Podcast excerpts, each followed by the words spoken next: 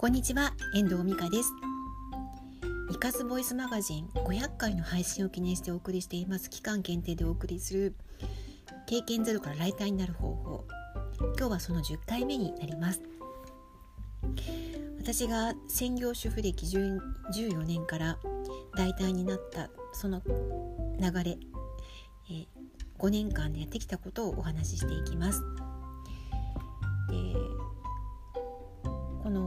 今日の話は始めた頃の戸惑いということでお話ししていくんですけれども私はあのウェブで自分のコンテンツを配信してライターになったという話はこのこれまでの9回のお話でしてきたかと思うんですが、自分のコンテンツを配信するっていう、ことの意味もわからないし自分を自分のことを書いていくっていうなんかその戸惑いみたいのがやっぱりあったんですよね。私なんてネタなんて何もないしとか、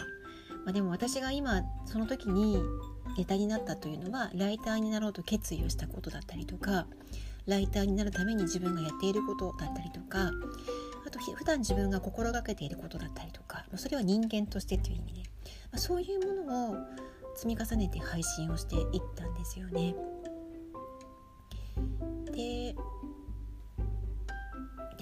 やっぱり私がこんな書いて何になるのっていうのもあるし、まあ、今でもあるんですけど、まあ、これを配信して毎日ね文章を書いていくことでこれが一体何になるのって大して見てもらってるわけでもないしとかっていろんなことを思いつつ配信していた日々を思い出します。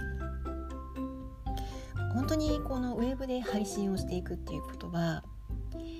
誰も見てくれないことだってやっぱりあるわけですよ。やっていて意味があるのってこんなに毎日頑張ってやってるのにこんなに頭悩ませてやってるのに意味があるんだろうかって本当に思うわけですよ。それも自分のなんか身を切るじゃないけど自分をさらけ出していくっていうことにも躊躇があったりとかねするわけですよね。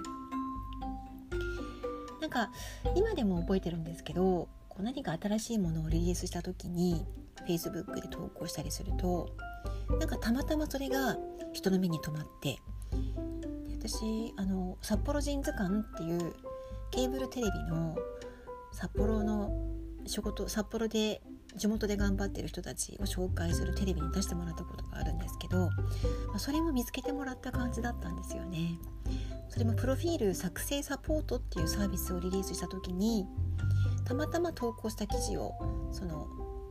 オファーしてくれたのがその時にインタビュアーとして聞いてくださった方だったんですけどそんなこともねあるんですよ。何になるのかなって思っていても見ている人は見ているっていうふうに思います。で、えーと、今日、あの午後打ち合わせがあったんですね。えー、それは私のサイトにを見つけてくれて会社の挨拶文を書いてもらえたらっていうお問い合わせだったんですよ。でそれにお答えする形でオンラインセッションを30分ぐらいしたんですけれどもその時に言われたのが私のブログを読んでくださったみたいなんですあんまり更新していない公式ブログ。でそこには40代の酒女性の叫びみたいなことも書いてあっていろいろ40代の女性がね悩むこと考えることなんかも書いていたんですよ。それも読んでくださったみたいであブログってやっぱりあのその人が人が人柄が出ますよねってその方もおっしゃっててとっても恥ずかしかったんですけどでも読んでくださってのご依頼あのお問い合わせだったのでなんか私のことを分かっていただいてのこうお問い合わせってすごく嬉しいじゃないですか。何でも配信しておくものだなっていうふうに今日は思ったんですよね。誰がどこで見てるかわからないから発信していくことはなんか今だったらおすすめできるんですけど当時はやっぱりねそういうところを行ったり来たりしながら何になるんだろうなって思いながらでも文章を書く練習だと思えば頑張れたけどそんな感じで戸惑っていましたね。本当に自分を開示していくっていうのはなんか戸惑います。だって私のことなんて別に開示しなくたっていいじゃないですか。って思っちゃうじゃないですか。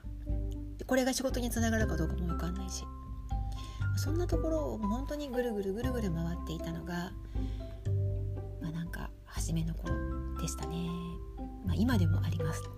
こんなに YouTube 配信して何になるんだろうって思ったりとかありますよ。毎日 Twitter 更新して何になるんだろうって思うこともやっぱりあります。それは始めた頃から変わらないけど最近はやっぱり配信してきての自分で得たものもあるのでだいぶ変わってきましたけどね。始めたばっかりの頃は全く分かりません本当に。それがウェブの発信をした頃の初めての戸惑いでした。であと、まあ、明日はね明日からちょっと、まあ、家族の反応だったりとか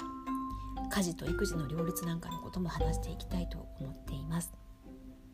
では今日はこの辺りで終わりたいと思います。最後までお聴きいただきましてありがとうございました。また聞いてくださいね。ではまた。